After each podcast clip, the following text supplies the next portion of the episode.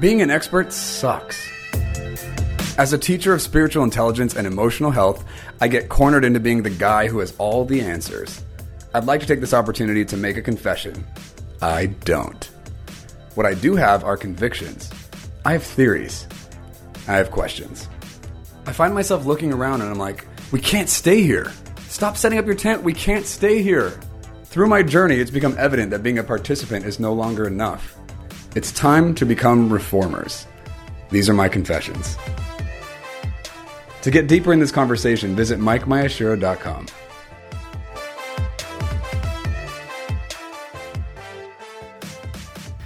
Hello, everyone, and welcome to today's episode. I'm Mike, your host, and um, I've got a special guest for you today, whom I will introduce shortly. But before we do that, I want to tell you a funny story. Um, one of my roommates moved out a year ago, and when he left, he sold Marcus and myself, we are the guys who still live together, a Nintendo Switch. And so we just were like, sure, we'll, we'll take it. Because we played Mario Kart or Mario Party or whatever on that game, on that console. And there's a game called Super Mario Brothers, which obviously we a lot of us know from back in the day. It's a side-scrolling, you know, you run through the level, jump up and down, jump on mushrooms, eat mushrooms, eat fire flowers, that kind of thing. Anyway, this game is hilarious because it came out in the Wii and then now it's in the Switch. You can have four players doing this side scroll thing, and so you're all running together. And you think that the level would be the challenge, but actually in this scenario, the most difficult part of the whole experience is the other players on screen. Because when they jump, if they jump underneath you, they bump you up. If they jump on top of you, they shove you down. If they run ahead of you and you don't get up over a pipe and the camera leaves you, you die. Like the other people are typically the more difficult of the experience. And so I've had a lot of experiences playing this game with people, and it's such a funny social experience because you have these well-meaning, polite, kind, sophisticated adults, you know, who like are poised and like usually really friendly, and then you give them a controller, and they're supposed to survive this game, and then I'm not kidding, within probably 30 seconds, they are yelling at another adult in the room. They are yelling, and I'm not, I am not exempt from this scenario usually when I'm done playing this game, like for an hour with my friends, my throat hurts because I've been yelling so hard. You know what I mean? Like so much. You just like lose your mind. You forget what it's like to care about other people or like how to be kind or gentle, and all you do is scream at people for how they're ruining your life. It's so funny. And so last night at the recording of this, um, I had two women from my team who were using my office for a live stream they were doing, and so and I was eating dinner downstairs, and they came down like, "Let's play Mario," and I was like, "I want you guys to play Mario." And like play with us. It's like I can't play, I gotta eat, but I'm happy to watch you play. So the two of them got a controller each, and they went through the levels, and literally within 30 seconds, they are yelling at each other. and they're like best friends, you know, like they get they hang out on like on purpose, like they choose to be around each other, and in this moment, they were tearing each other apart. It was so funny, and it was also really liberating to not be in the mix, having to yell at anyone. I was just watching them both unravel. It was so funny. So if you haven't played Super Mario Bros. on either the Wii you or the Switch, I would highly encourage you to get your three favorite people in the world. You guys each get a controller and see if you're still friends at the end of this experience. oh, so funny. Anyway, that happened. That's gonna keep happening. I love it. Okay, you guys, we got a special guest today. Um, funny story. We actually had this person on at the beginning of, um, actually, sorry, the end of 2019, and then the recording we did it differently and just it wasn't. Well, we think there were other reasons why it didn't work, but Anyway, it didn't work. So you guys, you never actually met her, but you guys, this is my good friend Alyssa Cordova. She lives in D.C., but she's from Redding, California originally, actually. Sure. Um, and she and I met at Bethel working together. Well, I guess I was working there, and you were working there, yeah. yeah. yeah. Um, but now she is the vice president of publicity and marketing for Regnery Publishing, which you know is a big deal. Um, she is a political commentator, whether she means to be or not. That's true. It's who she is. Okay. Just getting pretty liberal with this. this I know. I'm just gonna start making stuff. Right. When, when Liz and I get together, we talk about a lot of things, and politics is one of them, um, which is super fun. I don't do that a ton. Begrudgingly. Yeah, I like obligatorily want to entertain the conversation, but yeah. Anyway, um, you guys, this is Alyssa. Alyssa, do you want to say hi? Hey. And if you do you want to amend anything I just said about who you are and give a better, more um, accurate depiction? yeah, I mean, no, that, that I guess that was accurate. The political commentator thing is interesting, and maybe you mean in a different way, but in my world, a political commentator is like somebody whose job is to yeah, go on TV yeah, and like right. comment, and that's not what I do. I work behind the scenes with those people to help them do well right. in that role. Nice. Yes. Um, and so the original time that I interviewed Alyssa on my podcast, she had like a hangover afterwards. She felt like regretful and uncomfortable with whatever it is That's that she true, said. but I just Right. want to clarify that it was like an Oh, right. emotional hangover. Right, an emotional and honesty hangover, Yeah, yeah. not like a, an alcoholic yeah, vulnerability. Yeah, um, a vulnerability hangover. Yeah. So anyway, she we were on a walk the other day, and she was like, I was like, hey, we should do a podcast episode you're here, and she's like, okay, listen, I'll do that as long as what were your stipulations so we can make sure we don't do that. I don't know. She was like, I, I don't wanna- I don't want to like have to talk about any particular Yeah, I didn't want to have go like yes, I didn't want to be set up to be like we're going to talk about this one thing Right. and we're going to go deep into it or whatever. So the goal today, you guys, is to not Is to focus on keep any it shallow and superficial. no, the goal is to not try and focus on anything in particular. Whatever we do end up focusing on is going to have to be something that Alyssa did not anticipate. Yeah, no, the goal is actually that I would think before I speak. That's really what I want. right. We're going to sidestep that whole problem. yeah. Um, Yeah. So it, what's interesting about this, and we have to kind of do a little bit of recap or Sure. review from last time since we didn't actually release that episode. Yeah. But Um, they don't what they don't know doesn't hurt them. You know what I mean? I know, but it's still important to them. okay. I mean, I want them to know who you are in my Sure. life first, right before we get into Oh, oh, like that when recap. Alyssa and I, yeah, yeah, yeah, when Alyssa and I were getting to know each other, um, I was still at the onset of my discerning of spirits journey of like how I was teaching this to the world and releasing it and all that. And Alyssa is gifted in discernment and has like we've had so many conversations hashing out specific nuanced behavior when it comes to social interactions and people's intentions and relationships and dynamics therein.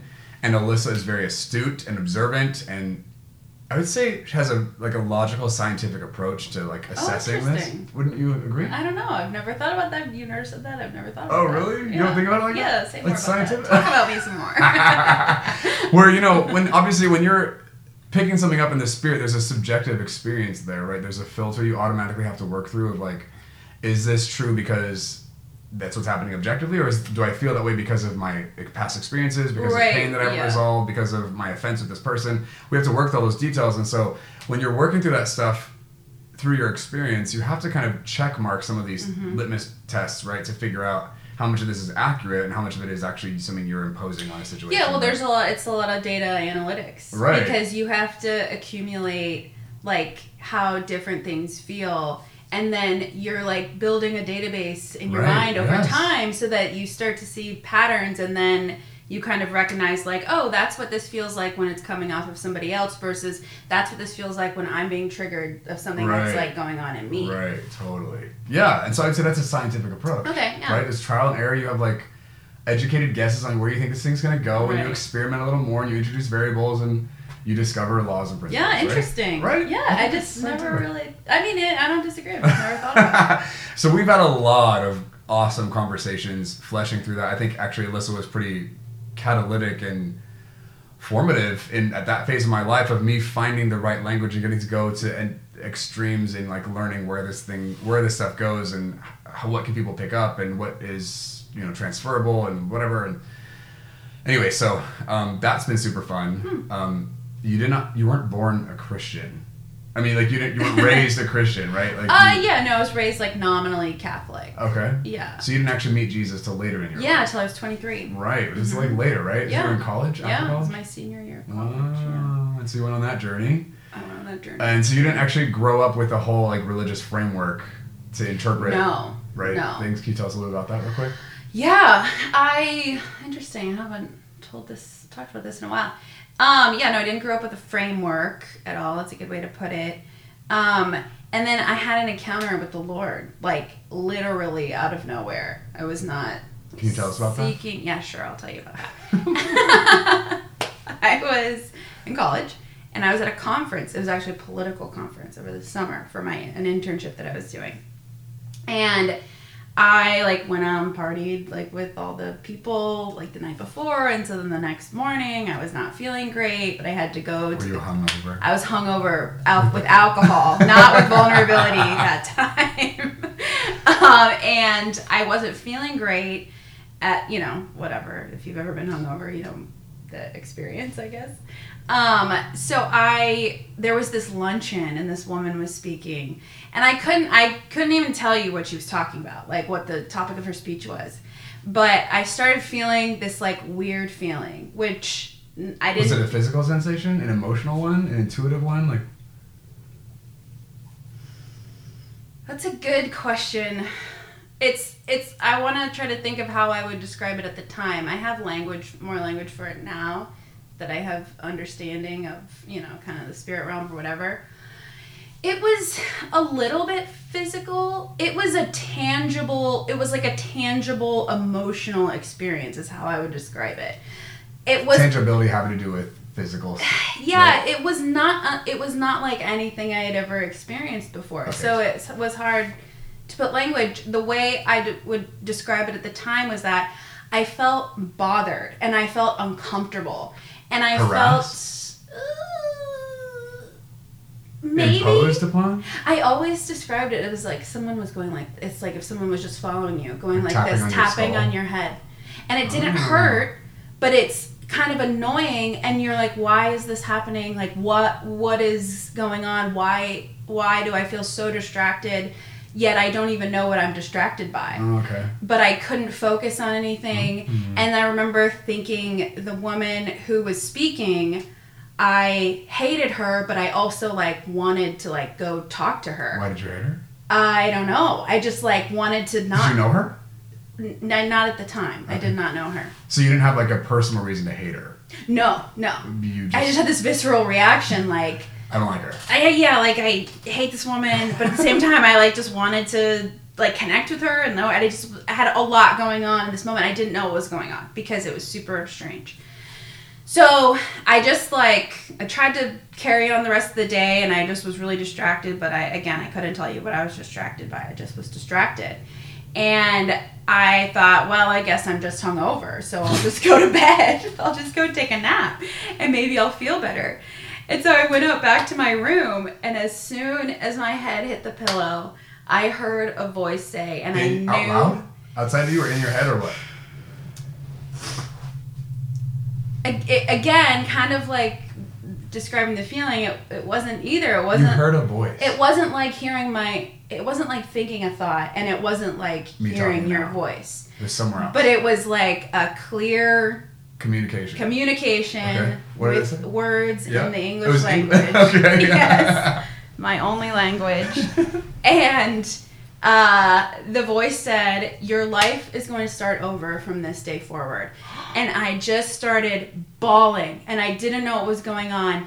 And I remember this was like a physical feeling. It was like all of a sudden I felt like every bad thing about myself and it was like overwhelming. And and then in a second it was gone. And I felt like just a different person. And I was like, "What the just happened? what is this?" And I don't know, I couldn't tell you how I knew, but I knew it was Jesus. Like I knew that. And I knew about Jesus. I, you know, I grew up in America and I like went to Catholic church sometimes. So it wasn't like a foreign thing, but I didn't know, I had never heard of like God talking to people. Like I had never heard of anything like what I had experienced, so I didn't have any grid for it, but I just knew what I knew. And so I guess now I would describe the feeling was like a tangible physical feeling of forgiveness. It was like from him to you. Yes, and it, it was just the stark contrast of like all of a sudden mm. like I'm a disgusting human being, and then I was like, but it's okay, like, but it it's gone. Yeah, yeah. it's wow. gone now. And I, I mean, the whole thing probably lasted I don't know two minutes. It wasn't long, but it felt like you know, my whole world changed. And I felt so different. Like I can't I can't even describe how it felt. I remember going downstairs. Well, first actually I called like the only Christian I knew, like evangelical Christian. I was like I had to tell you something that just happened and also I had like treated this person pretty poorly and I like one of the first things I thought after that encounter was I knew that I just felt like not worthy of being like uh, in that person's presence because they were just like such good people and it was like you know I'm I was doing a lot of bad stuff and you know I just they didn't know but I just didn't feel like worthy of and so I called them and I apologized and I was like, I have to tell you what happened. And so they were like crying on the phone as a husband and a wife and like, mm. um, you know, so we kind of and they kind of like mentored me over the next you know several like period of time or whatever as I was like exploring all this stuff. But I remember that night going back down. There was like a dinner banquet at the conference, and I was talking to my boss. And I started like laughing in the middle of the conversation because it was the first time I had had a conversation with someone that I could ever remember in my life where I wasn't thinking about what they thought of me. And I, it was one of those things where I didn't know it was there until it was gone. And I was like, this is so amazing. Wow. like, this is such an amazing yeah, feeling. Totally. And I kept waiting for it to, like, like, thinking, like, is this just like a high that goes away? And it never did. And, like, it just, like my life just dramatically changed. And that's not to say there are not highs and lows or whatever, but it it was it just never it never went it never went away. And I remember praying well, I thought like, okay, I want to go to church, but like I've never been to a church where anything like this has happened, so I don't know where to go and I felt like overwhelmed with all the options and I just didn't know. so I was just going to go to a Catholic church, but I said that's all I know, but God, if there's somewhere else you want me to go, um, just like tell me. And this person I had met at the conference calls me on a Saturday night and was like, Hey, I'm going to try this new church on Sunday. Do you want to go with me? And I was like, Oh my gosh, I prayed and God answered my prayer. And like, I was just, yeah. And so I joined, I went to that church and I found a small group and it changed my life and it led me to the church that I go, still go to now. Um, yeah. And then Bethel, that's a whole other story. Right. Yeah. So let's like pop over. I know that's not all we're talking about today, but I do want them to just kind of get a grid for this a bit. So somewhere in that journey, you ended up coming back to Redding, California. Yes. Like the tiny town you left mm-hmm. and you weren't planning on coming back to. Mm-hmm. Is that true? Yeah, yeah, I mean probably. So you came back to Redding. Why'd you do that, by the way? Um, I was just like having a really hard time in DC. I was just really overwhelmed and you needed a break. Yeah, I don't think I could have. I guess it was probably burnout. Is probably. I think they call it burnout. Yeah, yeah. It was just it was hard, and I felt exhausted, and I just felt like I couldn't be there anymore. Okay, so you came to Redding. Yeah, I came to just like regroup. Yeah, and you didn't know about Bethel. You knew of Bethel, but yeah, okay, tell crazy. us about that for a second. I remember at my church in in Northern Virginia, which is outside of DC, where I went, where I live now. Um, excuse me. Sorry. um, I was talking to people at church, and I was talking to someone, and they asked where I was from, and I said Northern California, and they're like, "Have you ever heard of Redding?" And I was like, "What?" I was like, "You've heard of Redding?" I mean, to me, it's, it's a small town that I grew up in. And they're like, yeah, Bill Johnson. I was like, who's Bill Johnson? and they're like, you don't know Bill Johnson? Bethel? I was like, Bethel Church? Like, I knew what Bethel Church was because I grew up, like, you know where from the hearth? I don't know, people. They're not going to know that. They're not, yeah. okay. I grew up, like, Bethel is in my backyard. So, like, I knew the church, but to me, it was just a local church. And it was like a kind of a weird church. what do you mean? you know what I mean. It was, I know, but they, maybe they don't know. They don't know? Well, they probably know. Okay. Well, kind of you know, it was weird. It's charismatic. You know, we knew they believed in like healing and stuff. I knew one kid who went to Bethel and he was kind of weird. He's actually just really nice, which in high school is weird, you know. totally. Um, um, so and it was never. I never had like a. My opinion of it was neutral. It was just a fact that it just was Bethel Church is there. Weird, weird. yeah. Like yeah. we played them in sports, like Bethel Christian School and like so I had been like in the gym and you know just stuff like that. So there was a familiarity with it, but I didn't know why a person three thousand miles away knew about it. Right. That was weird. I felt I remember feeling almost like dizzy. Like what's going on? Like why? Like why do all these people? And then that happened like three times. Like the next two people I met at church were like, "Oh my gosh, Bethel Church," and I was like, "What is going on?" And someone took me to the church bookstore, and there was like a whole section in the bookstore of books from Bethel pastors, and I was like, what the hell is this? I was like, this is crazy. So I was like, yeah, my mind was blown. I remember calling my mom and I was like, Did you know Bethel is famous? And she was like, Yeah, I think so. They have like a school or something now. I was like, What? I was like, I don't even I don't even know what to do with this. And at this point I had probably already gone through the school. Let's see. This was, would have been in two, like 2010. Yeah, I was in second year. Oh wow! Wow, this is happening. That's crazy. It is crazy. Interesting. Yeah. Okay, carry on. So then in 2012, I came back here, not even to go to Bethel, although I knew that I probably would go to church there because. Of all these people. Yeah, because I loved my church in DC and they loved Bethel, and I was like, great, good enough for me. I'll just go there. So I came here and I tried to find a job. I'm getting bored with this story. You got hired at Bethel. Yeah, I got hired at Bethel. okay, so we met because you were basically sharing office space with the area that I in the admin office. Yeah. yeah. correct. And like we went to like an admin lunch. Yeah.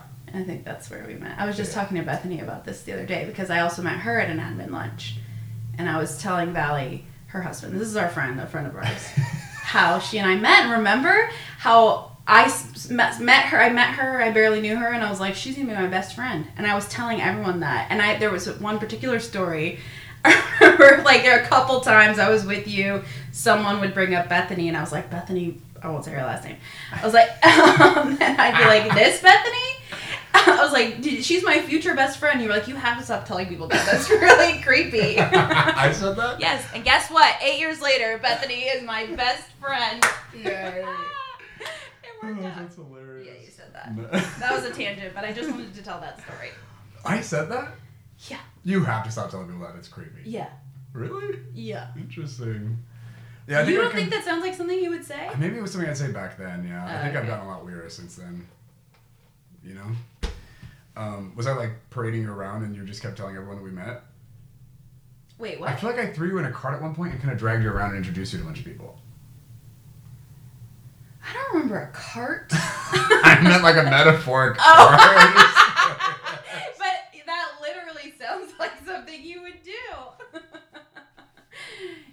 Yeah, yeah, yeah. My, uh, Mike was like my what's it called? My concierge. Right. At Bethel. I was your he like George. yes, he like introduced me to people. And she kept telling all these people this girl's gonna be her best friend. I'm like, you can't tell them that. Right.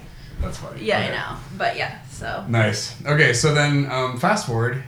You left. You obviously had your time in Redding. It was transformative. It was powerful. Mm-hmm. You know, you continue to grow in favor with the Lord and with people and all the things. And then you moved back to DC five years ago now. Yeah which is crazy. Isn't that crazy? Yeah. This this this month is five years at my job. Wow. Yeah. And now you're the vice president of publicity and marketing. And marketing. Yes. That's crazy. It is crazy. and we've talked. We've had some fascinating conversations about yeah. you rising through the ranks and growing in your favor and promotion, and you having to make decisions with employees and using your discernment to yeah. navigate that arena, right? Can you take a moment to share a story of like something in that arena? Yeah, let me tell you one that happened like two weeks ago. Oh, this one's fresh. Yeah, I might tear up. Oh, good. I hope was, you do. If you do, I'm gonna pull it off and wipe it on the mic so the audience can feel it. Yeah, and he thinks that he doesn't do say weird things. I said that I do. We were we went on a walk the other day, oh. and he was like, he was like, "Hang on, I need my umbrella." It was a little overcast, and I was like I was like, oh, no, I checked and it says 0% chance of rain. And he goes, oh, it's not for the rain. And I was like, I'm literally humiliated to be in public with you. I know we spent the first like minute of that walk you just like berating me. Which by the way I posted on Instagram like four days ago about the whole umbrella thing and you were just like a straight up troll. You just were yeah, I wrote about you in that post before you ever said anything to me. Yeah, well. It's funny. Prophetic. You're right. Yeah, it's anyway. embarrassing. Anyway. Two weeks ago, you're tearing up. Tell us now. Okay, now I have to like regroup. Remember right. the story I was telling.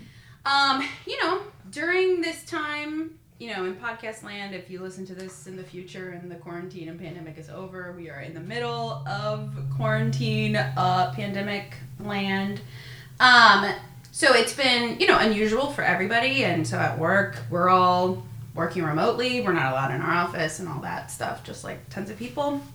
And it's been difficult. I mean, financially for the company, and just lots of unique challenges, and personally and professionally, and all this stuff going on. And for me, I found myself, um, I guess, struggling a little bit because I had my own personal struggles that I was trying to work through in response to all this stuff, just like sorting through my own emotions and like frustrations and questions and all this stuff. And then in the middle of that, realizing like I have a whole team of people that I'm responsible for, and I want to like do a good job leading them. They're all, you know, pretty significantly younger than I am. Actually, a couple of them are actually older than I am, but most of them are like 10 years younger than I am.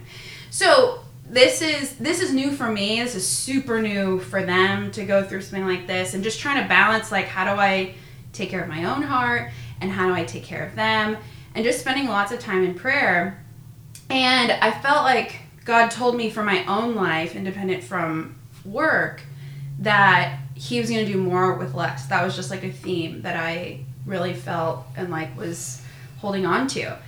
And then one day I remember I was in my kitchen, I was cooking, and I felt like the Lord told me to tell them that.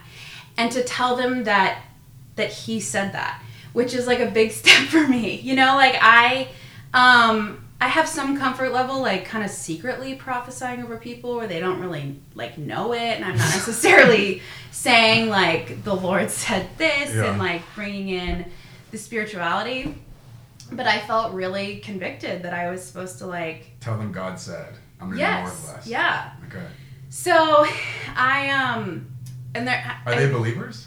Your your yeah. Oh yes, most I think most of them are. A lot of them are Catholic And none of them are charismatic or like in the like prophetic. Yeah. Okay. Yeah. So, um, you know, I try to be sensitive about all the crazy stuff. I do joke about how I'm crazy all the time though, so with like my spirituality. So, uh, you know, they know, like they know my beliefs and all of that.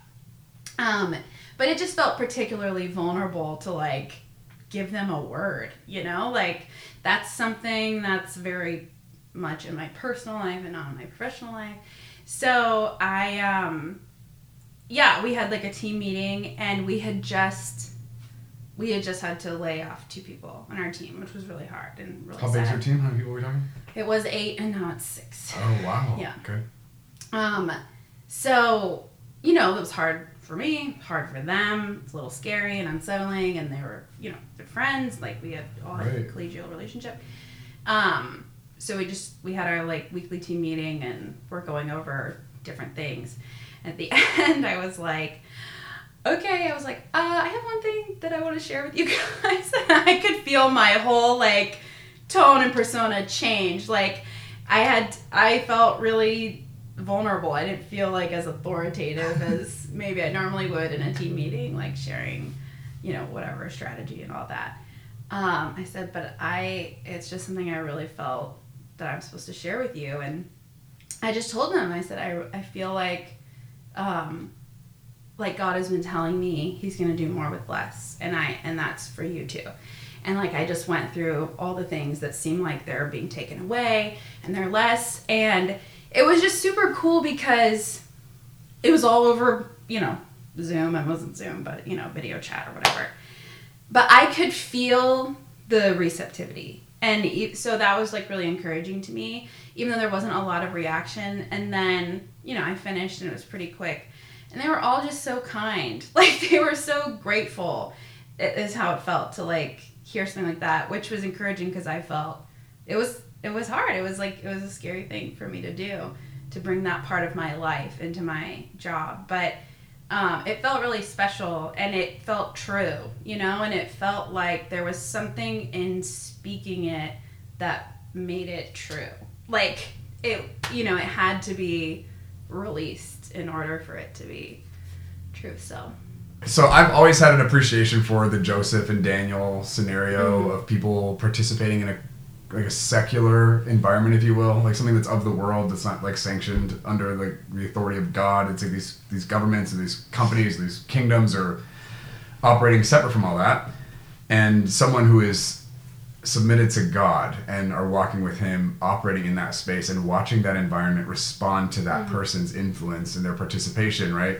I have such a huge value for that because I know every workspace I've ever been in since I started working um, I've always enjoyed and observed the environment bending to me eventually. It didn't always happen right away, but I knew that if I was just consistent and I said yes to who I was and what the Lord was to me and what He was saying, whatever it was that I understood, if I brought that to the table, uh, maybe I didn't speak Christianese, right, or like like try and explain it to people, but I just demonstrated it, right? And my attitude and my posture, my response, my contribution was in line with where I was coming from in that space. I found that people who were unchurched, who were atheists, who were offended at Christians, whatever, were really favorable toward me, right? Yeah. And like resp- receptive and like had a value. They didn't just like tolerate me, like they had a value for me and like preferred me and like would ask me things and come to me for advice or confess their sins to me or what. You know what I mean? That would literally start happening. I'm like, what is going on? And so um, I know that you also have had some experiences like that in your environment, right? Um, and I don't think that's unique to me. I think that's a thing that is supposed to happen with any believer who's in a, you know, a, a worldly environment, if you will. Yeah. Um, can you just talk, maybe not specific instances, we don't uncover anyone, but could you have yeah. any like principles or like observations you learned from that dynamic that you'd want to throw in on the commentary? Yeah, one of the, it's interesting because probably one of the most impactful observations is watching how some other Christians conduct themselves in that environment and be like, I don't want to be like that. like what? Um. Again, not any instance. I'm yeah. Like, what are you talking about? I think it's, and I I have not like unlocked or discovered the key to all of this, but it's just something I'm always thinking about and asking the Lord about.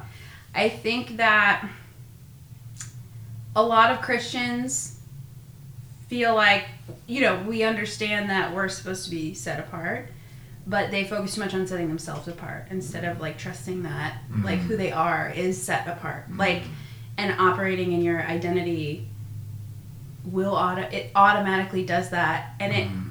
but I think if if you as a Christian focus on making your behavior look like it's set apart, you're actually just drawing a line. Mm-hmm. And I've just seen a lot of believers in the secular world like basically build walls mm-hmm. and they operate and talk to people and you can feel like I'm on this side of the wall and you're on that side of the wall. And there's this agenda like I love you so much that I want to bring you over to my side of the wall, but all the person on the other side of the wall feels is division. And instead of being the one who comes to the other side of the wall mm. and like meets them where they are. Mm. And I've seen a lot of people be really hurt and angry by behavior. I the the people I've had the hardest time with getting along with are other believers in this environment. Um, yeah, so that's just watching that has given me just a lot to think about. And I I do think because I grew up without like I didn't grow up in church and I didn't grow up with as you said like a framework for Christianity. I think that actually helps me. I'm like pretty comfortable with in secular environments and with you know non-believers, excuse me or whatever. And um and I don't really think about it and actually a lot of times I think like am I and I think this is a lie. Like I find myself like am I am I acting too like am I not acting like a Christian or whatever? Like if I'm hanging out, like sometimes I use bad language. I mean that happens. And those are they're things that I try to you know, I do try to watch it, but at the same time, this is controversial. I think like sometimes you can you like win people not if it's contrived, but if you're just like an authentic person who isn't like always above everybody else, I guess. I don't know. I think it levels with people sometimes. And I remember a spiritual mentor telling me that one time that she when she was an atheist, she like met all these Christians and one of the things that stood out to her was they cussed and it made her feel super comfortable. Like, okay, these aren't the kind of people who are like judging me. And so I'm not saying like go out there and like drop F bombs or whatever, but I'm not saying don't. You know, like I mm. guess just being a real person goes a long way because your identity is in Christ. So if you're just being who you are,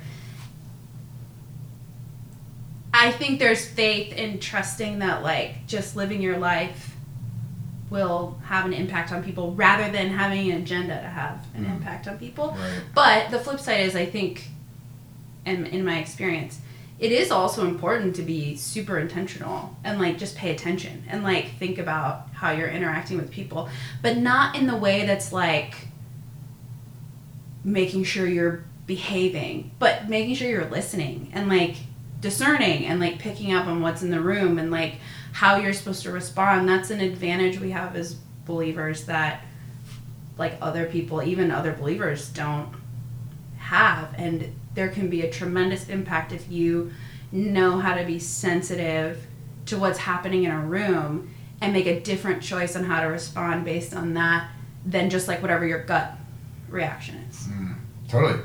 So, with your involvement in this space, have you observed that your environment pushes you away? Are they responsive to you? Do they are they celebratory of your voice in their space? Like, how have they responded to your presence? Yeah, I definitely feel.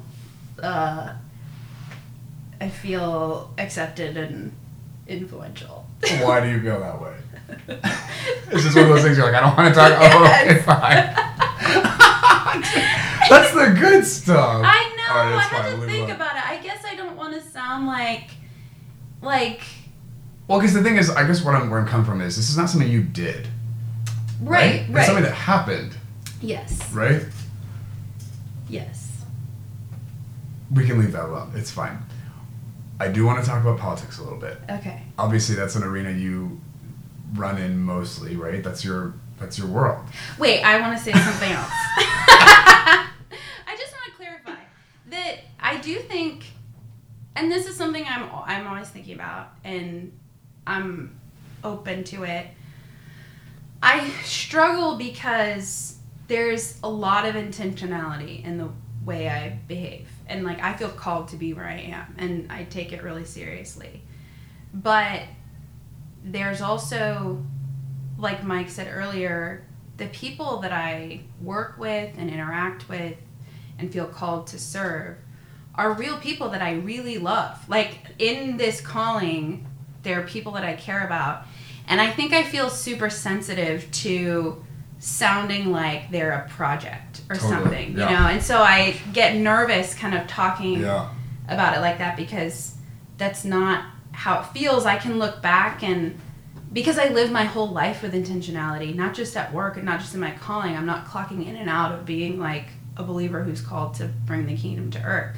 It's it's everywhere, but I think when it comes to how that manifests in in interactions with non-believers or in the culture and all of that i just i get i feel sensitive about how that might be received if it's different for me to talk to you about it and like yeah. you get it but i don't know who's listening yeah. or who will listen totally. and i don't want someone to misunderstand yeah totally and that's the scientist part of this in my mind because to me it's less about these individuals or even about you and it's more about paying attention to or like recognizing it's not the agenda or the strategy that produced the result it's the nature hmm. right? And it's the demonstration, not of contrived agenda like you mentioned, but an admittance yeah. of who you are and what's coming out of you, you know? Mm-hmm.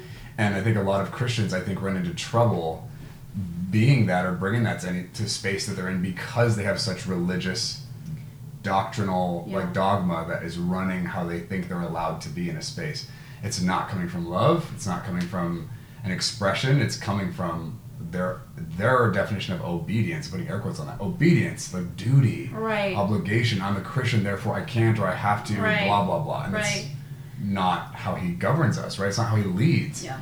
And so I, I think I just love t- like looking at the contrast of those dynamics because I think a lot of well-intentioned Christian people miss following the Spirit in, in, in, in a space, especially outside of the four walls of their church building because they've mislabeled yeah. what walking with the Lord looks like.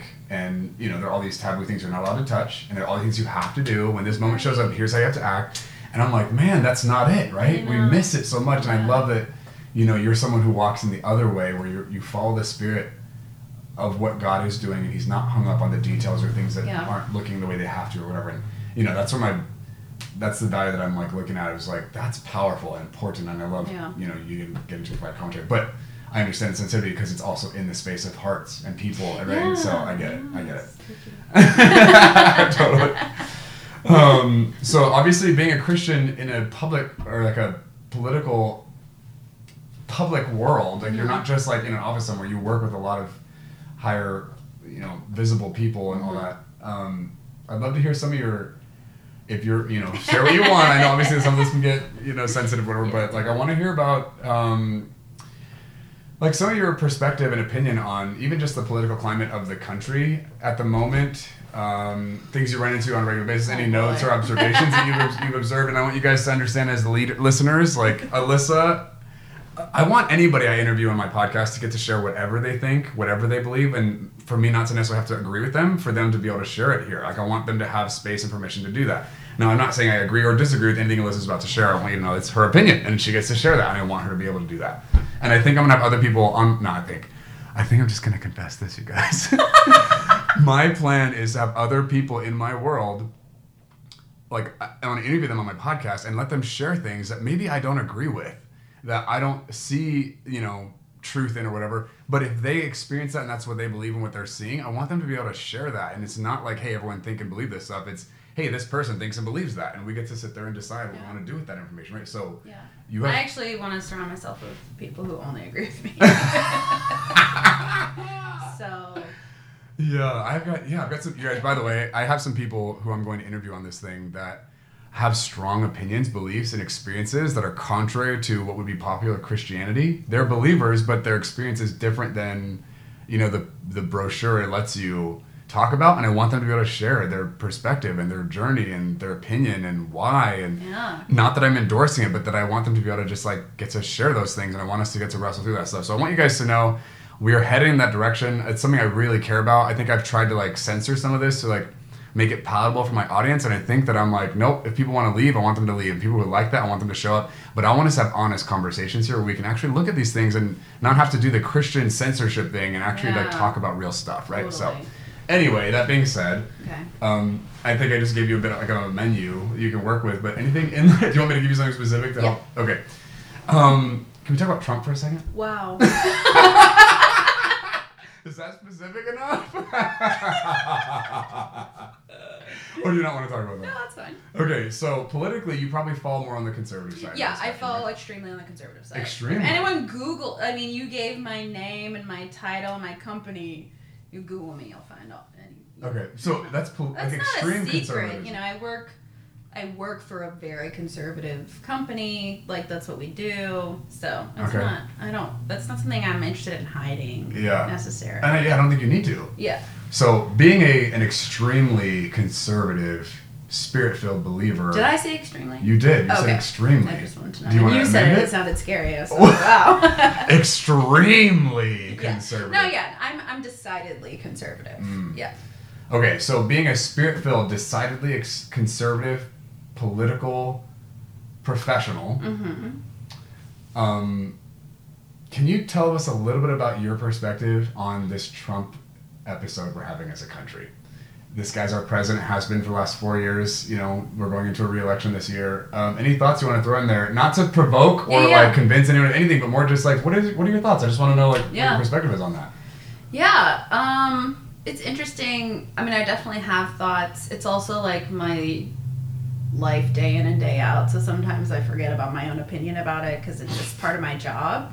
Um, but I actually would say probably in the last year, I have become more connected with my own feelings and opinions about what's going on. Like, I used to really keep it very compartmentalized. Like, that was work and it was not something I really thought or cared about to a certain extent. Like I I didn't have a problem and I on some level agreed with most things, you know, that the conservative or right-wing people cared about, but I just didn't they weren't a priority to me.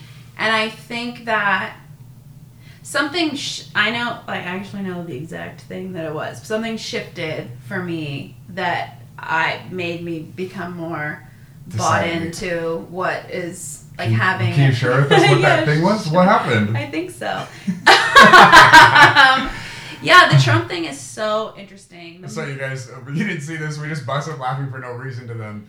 Um, Oh, Ruby's Ruby? managing our podcast. She's on the other side of this, with the microphone, nodding her head emphatically, like, "Yes, share that." she That's can't wait for me to talk about Trump. Yeah, tell us about this moment. What happened?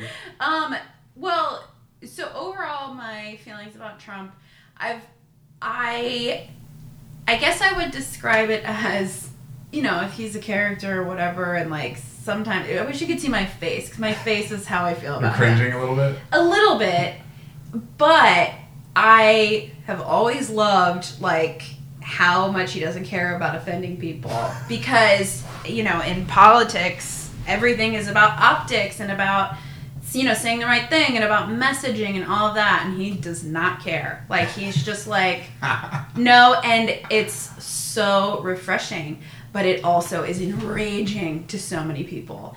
And that the reaction people have had to him is what is the most interesting to me.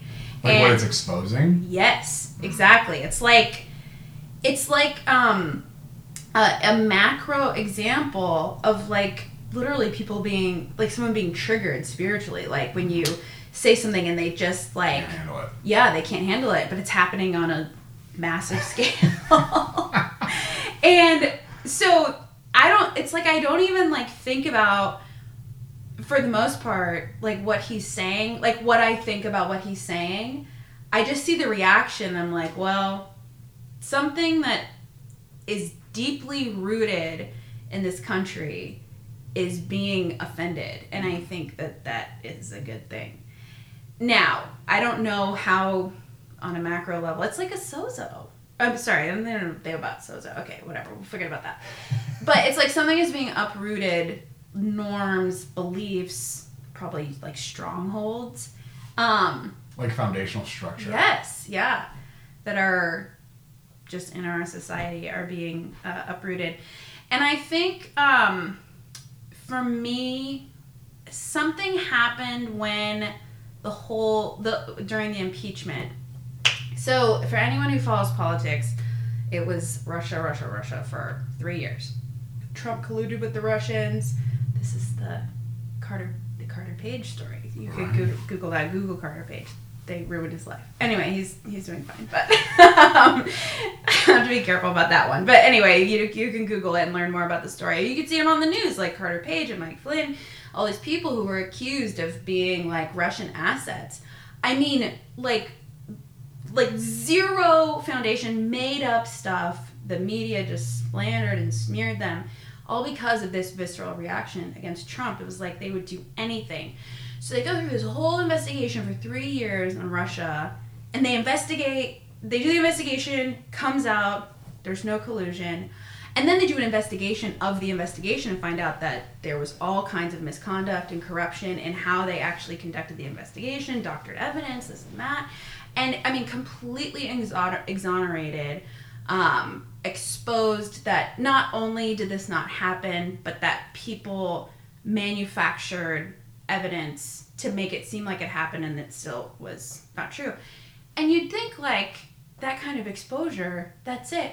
But then they move on to this like Ukraine thing with the impeachment and it's like, are you kidding? Like this is a joke. Like now this is I mean, it was it was frustrating to watch before. Like it's shameless. Just Yes, it's like you don't even care to try and hide it anymore. You're right. just clearly out of control. Yes, that's how it felt to me and it was just like something mm. clicked in me and i was like i i don't know. I i cannot abide this. Like i feel really strongly for me probably my most of my anger is towards the media.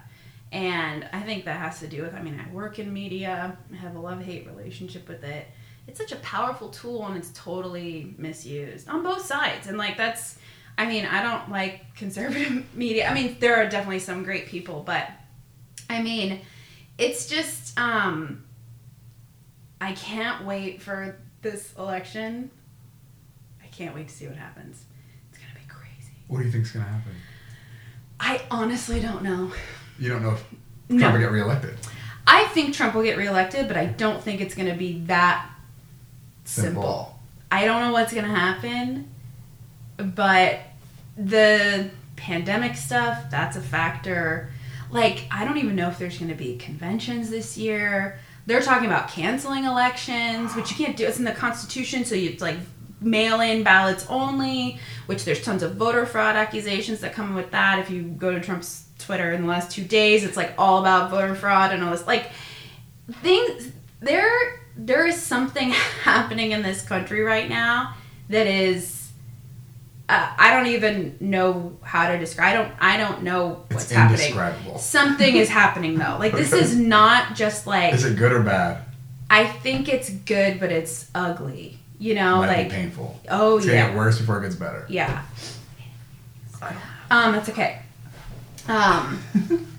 Oh, nice. Oh, thank you. Wow, Ruby to the rescue. Sorry, I needed a Kleenex she's prepared.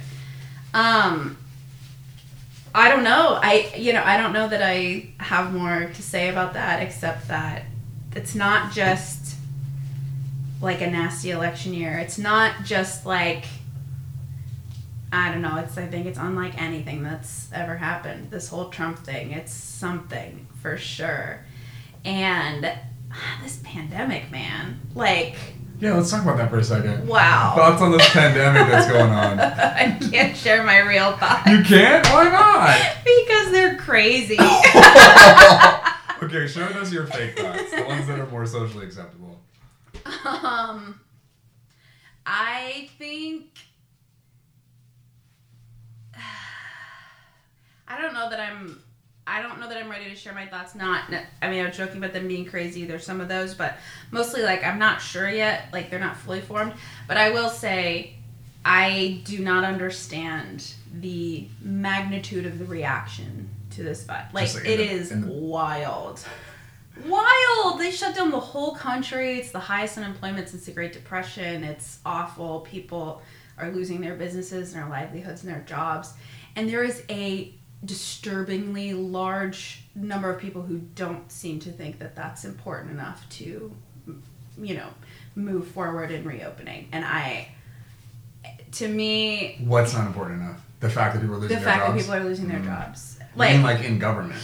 Or are you talking Yeah, about among the people? Uh, both. Okay. But both. But it's disturbing to me how quickly we as a country just conceded to this massive overhaul of our day to day lives. And um, I think as I was telling you the other day, there is there's a guy named Dennis Prager, and he has a radio show, and he runs PragerU. If you've ever heard of it. And um, I heard him give a speech a couple years ago, and I'll never forget it because it was so true. He said, People, he said, humans' number one, he said, humans don't desire freedom, they desire to be taken care of. And freedom is a really hard sell for people because for a lot of people, when they hear freedom, they just think of responsibility. And most people, like, it's, they don't want that. They want someone to take care of things for them. And to me, this pandemic, like, revealed that. It was so easy for like the character of the people of this country. Yes, it was so easy for people in the media and in the government to like throw out a bunch of scary unknowns and for the whole country to be like, okay, just do whatever, like, do whatever we have to do, shut it down, you know, whatever. But now something else is interesting is happening because there is is still a large faction of people, probably at least fifty percent of the country, who are now going to start like revolting. Like, this is not sustainable. People are not. And so there's there's like a division. I mean, there's a huge division between the people who think you're a monster and you want to like kill all the old people if you want to open the government back up and let people go back to their lives. And then there's a whole faction of people who feel like You're all fear mongers and you're trying to ruin our, take our yes, freedoms right, away. right, Okay. exactly. So And you notice and it's all happening during an election year, and not even just any election year, the re-election of the most controversial president of the United States. Oh my god, it sounds like a movie. yes, it's crazy. It sounds like a show that you're like, are you kidding me? This is so unbelievable. Only it's real life. My life feels like a show, honestly. It's crazy. I think there are people picketing today on this on Really? Dana and Hilltop. If you drive by that intersection, No, there's a whole, the whole intersection there. People have signs and Good. You know, my freedom doesn't end where your fear begins, and oh, I love the that. whole thing. Yeah, Yeah, that's you good. might want to just Ruby pop likes on that. Ruby's gonna go over there after this. She's got a sign. yeah, it is such an interesting terrain. Oh, we're yeah. walking through. The world is changing so we didn't even talk about Joe Biden, but that's oh okay. my gosh! Let's take a moment. We've got five minutes. Okay. Any thoughts on Joe Biden you want to throw in here? no, I don't want to end on Joe Biden. Oh, you don't want to end No. there. Okay, what do you want? To, what do you want to end on? I don't know. What do you want to end on? Well, on? I guess my question for you would be as we're Joe Biden. As we are winding down, okay, maybe we don't end on Joe Biden. Do you want to throw in a thirty second to a minute? I there's I just don't see any way he could even come close to being Trump. The man is suffering from dementia. Clearly, I mean he is senile at best, and he's gonna have to debate Trump, and it's gonna be insane. It's gonna be crazy. It's gonna be sad. It's sad to watch. Like watching his health deteriorate, or oh, watch yeah. his professional he can't career put together like mm. coherent sentences. He can't remember anything. He calls people the wrong. I mean, it's like, but these people are so desperate for an alternative. Yes, that they're like you know uh, taking advantage of this old man. You think they're just using him? Oh, absolutely. Which is, I mean. oh my god. Okay, so I guess my, I want to. We're gonna land this plane, but so my question for you would be: at this point, in the midst of all this, um, when it comes to speaking to the American people, right? And I've got on, and we've got people who aren't in America who are listening to sure. so you know they'll hear this. But as, specifically because you're American, you're in the middle of all of this in this country, and then the career you've chosen, the profession you're in, and mm-hmm. the things you have your hands in. What is a piece of advice or a couple of items of things you want to you would like to say? Like if you had something to say to the American people, like you guys Oh Think about gosh. this. Care about this. This is important. You need to change this. You need to do this. You need to not do any of those things. What would you say to them? Wow, that's a hard one. Okay, you have two minutes left. Well, I'm just kidding. I'm just kidding. I think I had to think about it. You don't know that already? No. Interesting. I know. I guess it would be to get off of Facebook.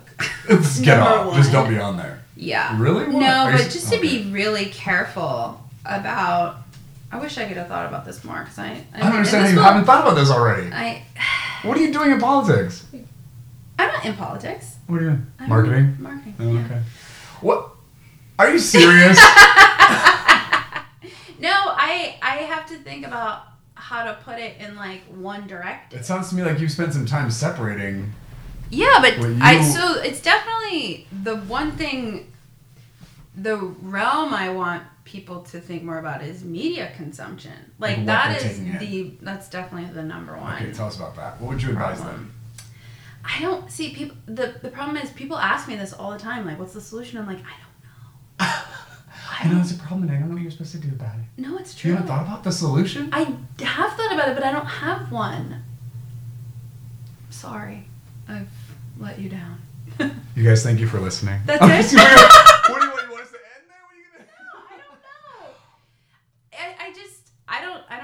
so when it, it comes to media consumption, what do you want people to be mindful of then? Maybe you don't have to tell them. Maybe you're not going to say, "Hey, do these things." I think they should be mindful that the media is a business, and they're in the business of scaring you, and keeping you tuned in, and doing whatever they can, and it is disturbing to me how many people don't know that.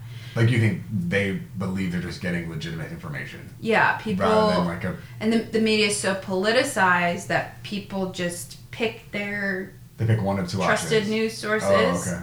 and they'll believe anything that they say. And a lot of those people aren't even journalists; they're opinion, they're commentators. And this is I across the board. This is not one side over the other.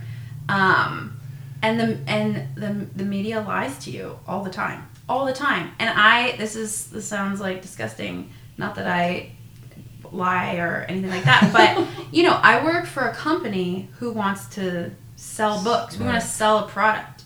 And my job is to turn that product into news. But my goal is to sell a book. Is to sell a book. Not to inform you. Yes, exactly. And and you know, that's that's true. I am fortunate enough to work for a company that like has a decided set of principles and we only publish things that we believe in and we believe in the work um, but I have to remind myself, and this is something I think that I've grown in and my team has grown in, that like we have to balance that really well, balance doing our jobs, which is to sell books, with like remembering like what we're doing and like making sure that we're not being the kind of people who take advantage of other people or spin things or twist things just to achieve a goal. Mm-hmm. But it's when you're like going, going, going and you're you have to get like media coverage for this thing it's so tempting to just like you turn it into something else right. that you know we'll a sell. show is gonna like and will mm. sell um yeah and and i will say like most oh, there are not a lot of places like my company who like think about those things and like try to make sure that we're being above board and honest. I mean, it's a business and it's cutthroat. Media is a cutthroat place. There are people who will do anything to be on TV. I mean, it's and these are the people who are selling you the news. And it's it's a lucrative business. Okay. So, So, as like a just a general citizen in the midst of all this drama going on, any advice for like where they should go to get their yeah, you should sources. only read the Wall Street Journal and buy Regnery books. Okay, wait, but in all sincerity, if you're like, hey, if you want to be informed, here are places I would recommend that you're going to get. Obviously, your bias is going to be the conservative side of stuff. Yeah. So, you know, if someone's like on the left side of this, they're probably not going to love your recommendation. But as far as your honest endorsement goes, what Yeah, would you yeah. recommend? I would recommend the Wall, Wall Street, Street Journal, Journal? yeah, because it's not across the board conservative. It's definitely split. It's high quality. Why, why them of all the places to get information? Um, just in my experience, they seem to be the least biased. Their And- editorial board is definitely conservative, but their news side is is not. It's it covers news, and they break news that is on both sides. Like it's not like I don't think I could point to like sometimes they break news that I like and supports the things I like, and sometimes they break news that reveals things that make the people I like look bad. And um, I just, to me, they're the last publication in America that's like balanced and trustworthy. Hmm. Okay, so WSJ.com. Yeah. Noted. And then what do you mean by stay off Facebook? Facebook is like a cesspool of like conspiracy theories and face. oh god What? yeah it's gross Like, so basically any news Yeah. related information, don't read it on Don't. Facebook. yeah Only you- check out your friend's barbecue and their pool. yeah exactly Don't pay attention to the political commentary yes on right. Facebook. yeah Because this stuff that. Like it's- it's- legitimate like people now fake news is like such a um like common phrase or whatever but like there's tons of actual fake news on facebook Can you give us an example of a fake news item? Do you, that you're aware of? yeah actually i was just telling bethany about this I don't remember Bethany. remember bethany Remember back when things were simpler? back oh those were, those were good times we were talking about our testimony we were talking about our physical, tangible experience Oh my of God. gosh, let's go back to that. Now we're ending on this garbage. uh, yeah, there there was some story circulating about how uh, the governor of California, who, uh, full disclaimer, I'm not a fan of the governor of California, that he's like part of a pedophile ring and like, I mean, just crazy stuff. And then serious people are sending it to me, and I'm like, okay, where did you, I was like, did, and I always ask, did you get this on Facebook? Yes. That's you can always tell it has a certain it has a certain spirit on it. It's smutty, Yes, it's just like tabloid esque. yeah, yeah, yeah. Like National Enquirer, and it's, it's, it's alarming to me how many people take it seriously. Yeah, I I'm like, how do you not know that this is total bullshit? I mean, it seems obvious to me. But that's your profession, right? Yeah, Yeah. yeah, Interesting. Okay. yeah. So, do you feel hopeful about the future? Are you nervous? Are you afraid? Um, I do no, I do feel hopeful about the future. I would be lying if I said that I don't have moments where I'm like, I do feel concerned, but I have to remember not to be cliche, but like I know who wins. Like I know that the Lord knows more about what's going on than I do, and He's not worried, you know. But the unknown is scary, you know. Yeah.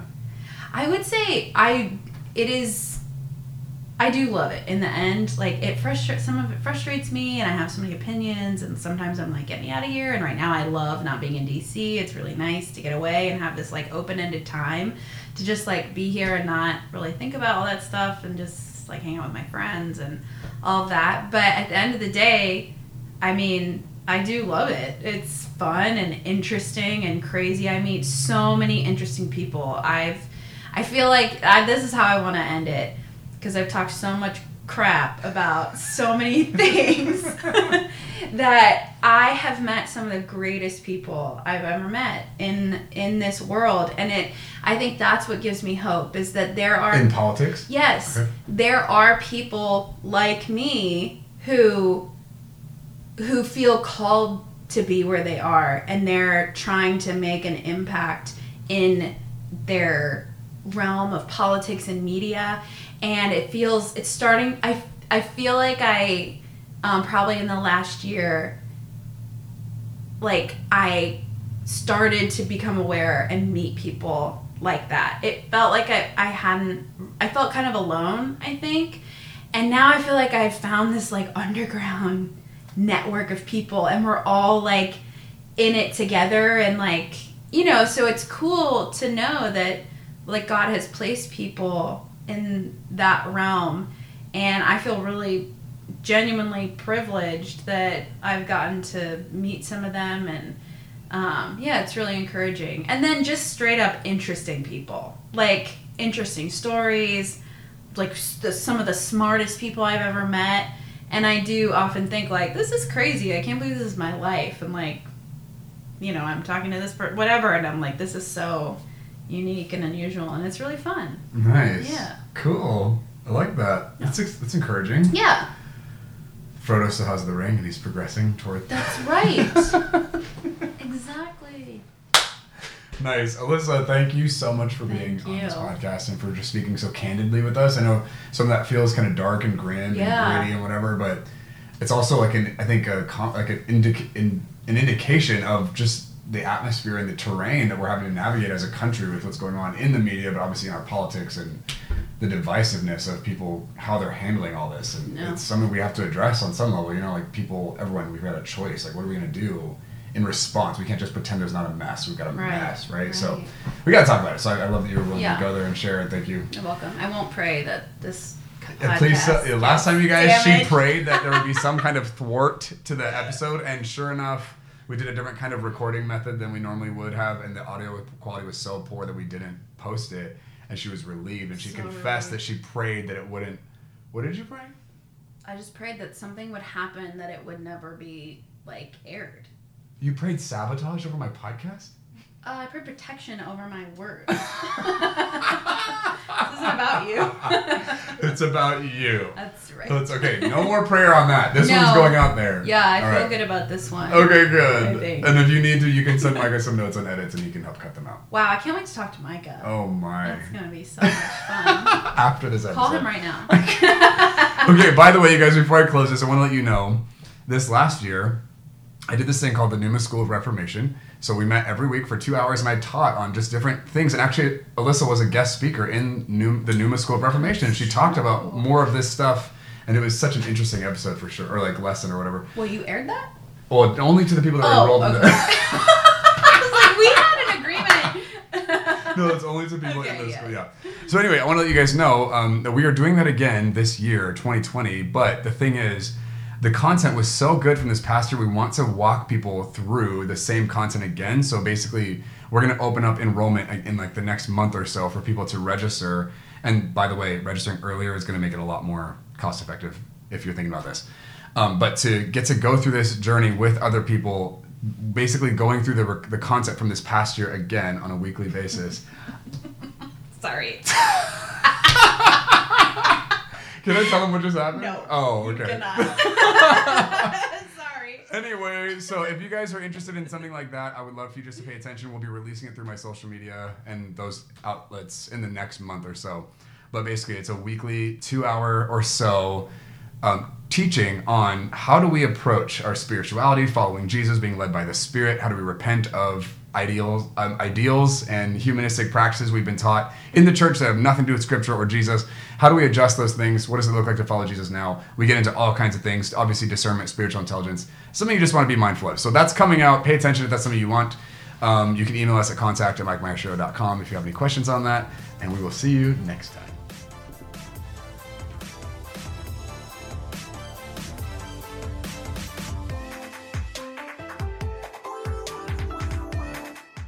Listen, there's more where this came from. If you want to see how deep this rabbit hole goes, check out MikeMyerShow.com.